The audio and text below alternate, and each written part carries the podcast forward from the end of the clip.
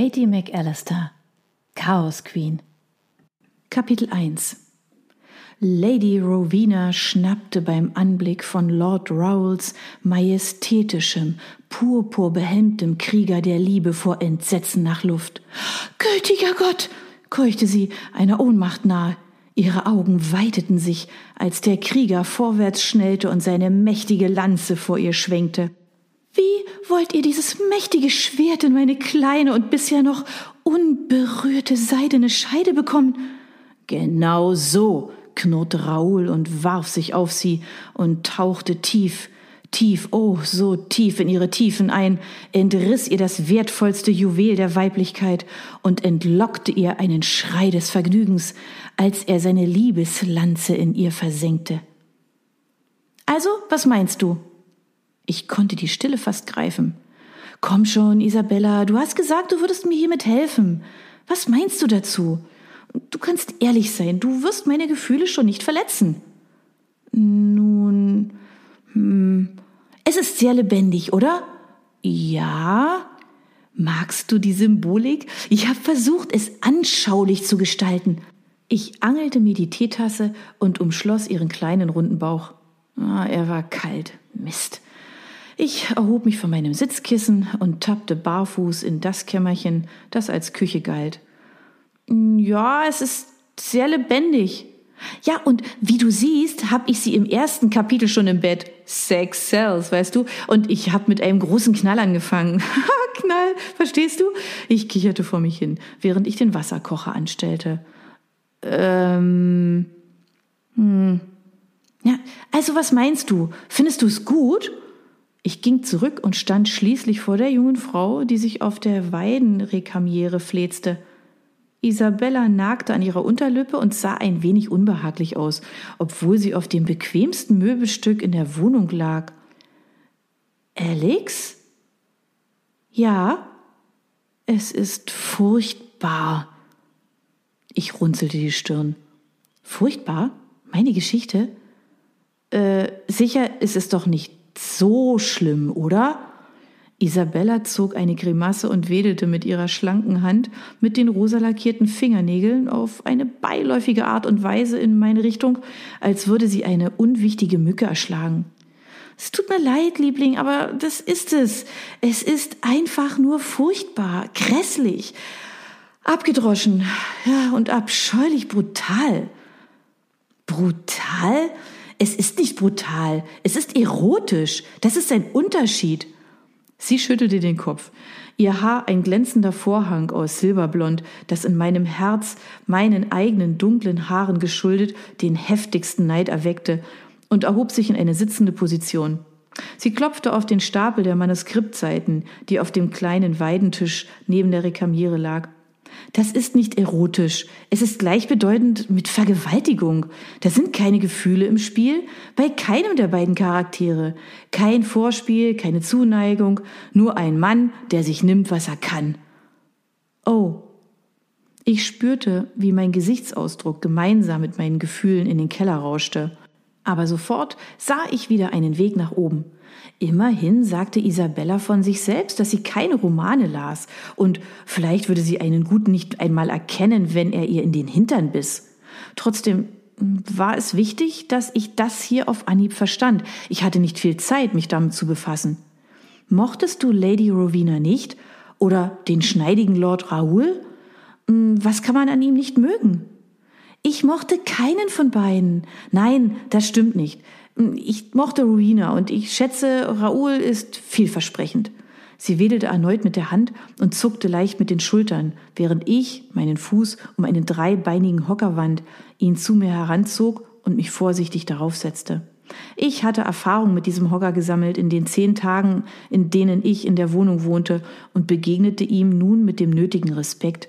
Mehr als einmal war ich unvorsichtig gewesen mit dem Resultat, dass der Hocker mich abgeworfen hatte und ich grausame Brandverletzungen von diesem grässlichen, kratzigen, orangefarbenen Polyesterteppichboden davongetragen hatte.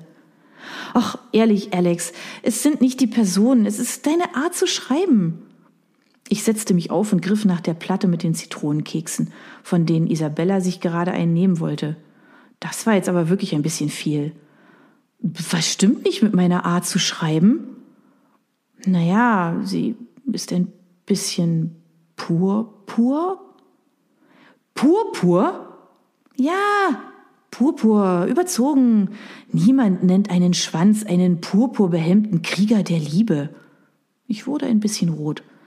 Naja, also ich nenne es ja auch nicht, also du weißt schon. Was? Du weißt schon, wie du es genannt hast, das Sch-Wort. Schwanz?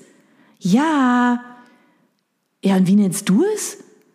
Ich verwende beschönigende Umschreibungen, sagte ich mit großer Würde und erlaubte Isabella, sich genau einen Zitronenkeks zu nehmen. Es waren meine Lieblingskekse und sie waren teuer. Aber sie war meine Vermieterin und sie hatte freiwillig angeboten, mir ihre Meinung zu meinem Werk mitzuteilen. Manchmal waren Opfer eben unvermeidlich. Trotzdem möchte ich letztendlich Schriftstellerin werden. Ich denke, ich werde eben eher auf der überschwänglichen Seite stehen, um genau zu sein. Isabella schürzte die Lippen und legte einen eleganten Finger auf deren rosige Fülle.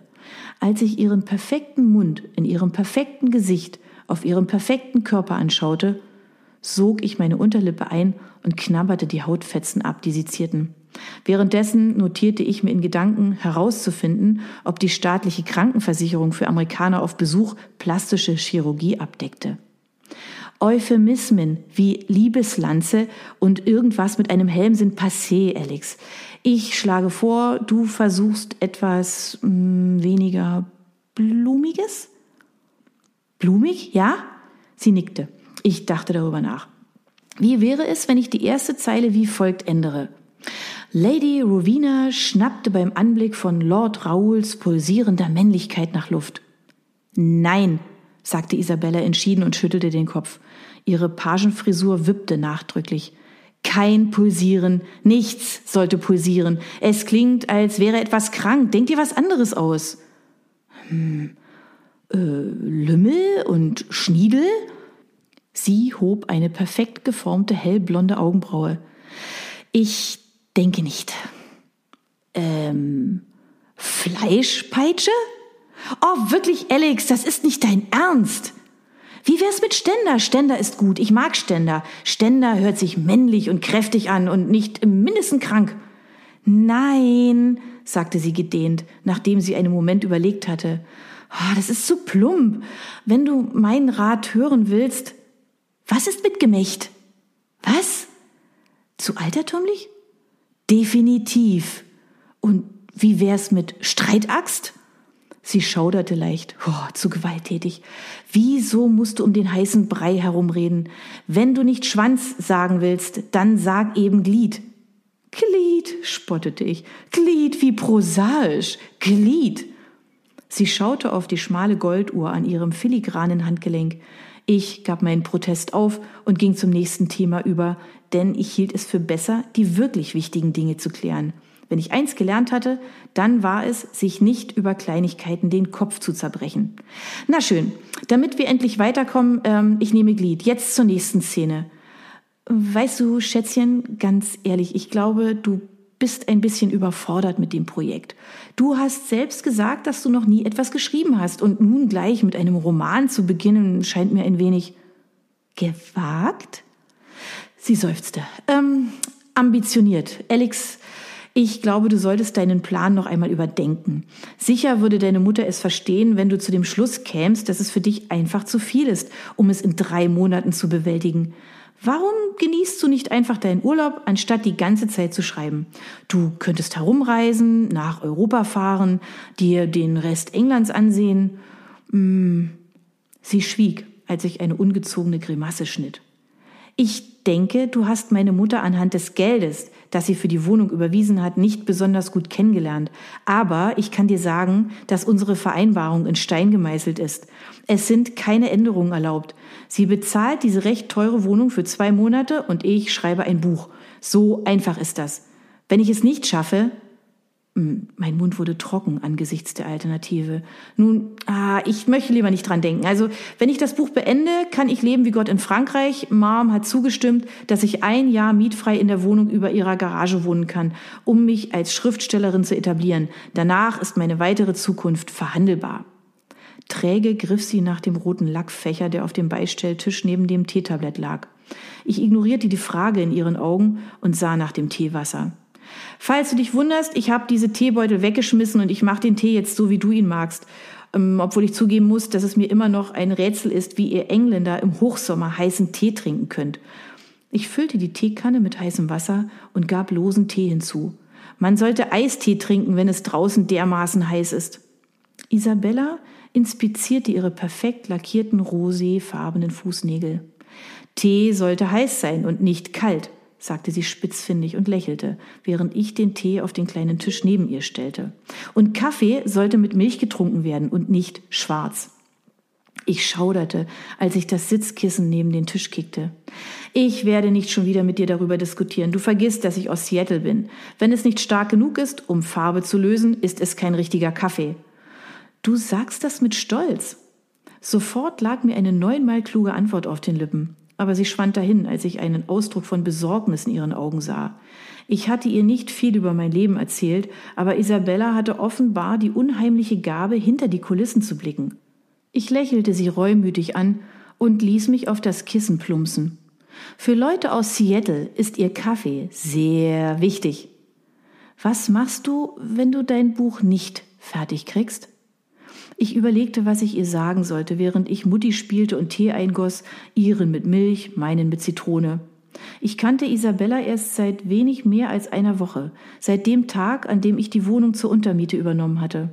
Sie war sehr höflich, aber ziemlich distanziert gewesen, erwärmte sich meiner aber von Tag zu Tag mehr, bis ich ihr gestern von dem Grund für meinen Aufenthalt in London erzählt hatte. Obwohl wir täglich nur ein paar Stunden am Nachmittag miteinander verbrachten, hatte sich unsere Freundschaft sehr angenehm entwickelt. Ich vertraute ihr wie nur wenigen sonst. Wenn ich es als Schriftstellerin nicht schaffe, werde ich ich machte eine Pause, starrte in meinen Tee und hoffte auf Inspiration, auf ein lebensveränderndes Ereignis, auf Hoffnung. Werde ich ein Sklave sein, der keine Zukunft hat? Keine. Niemals.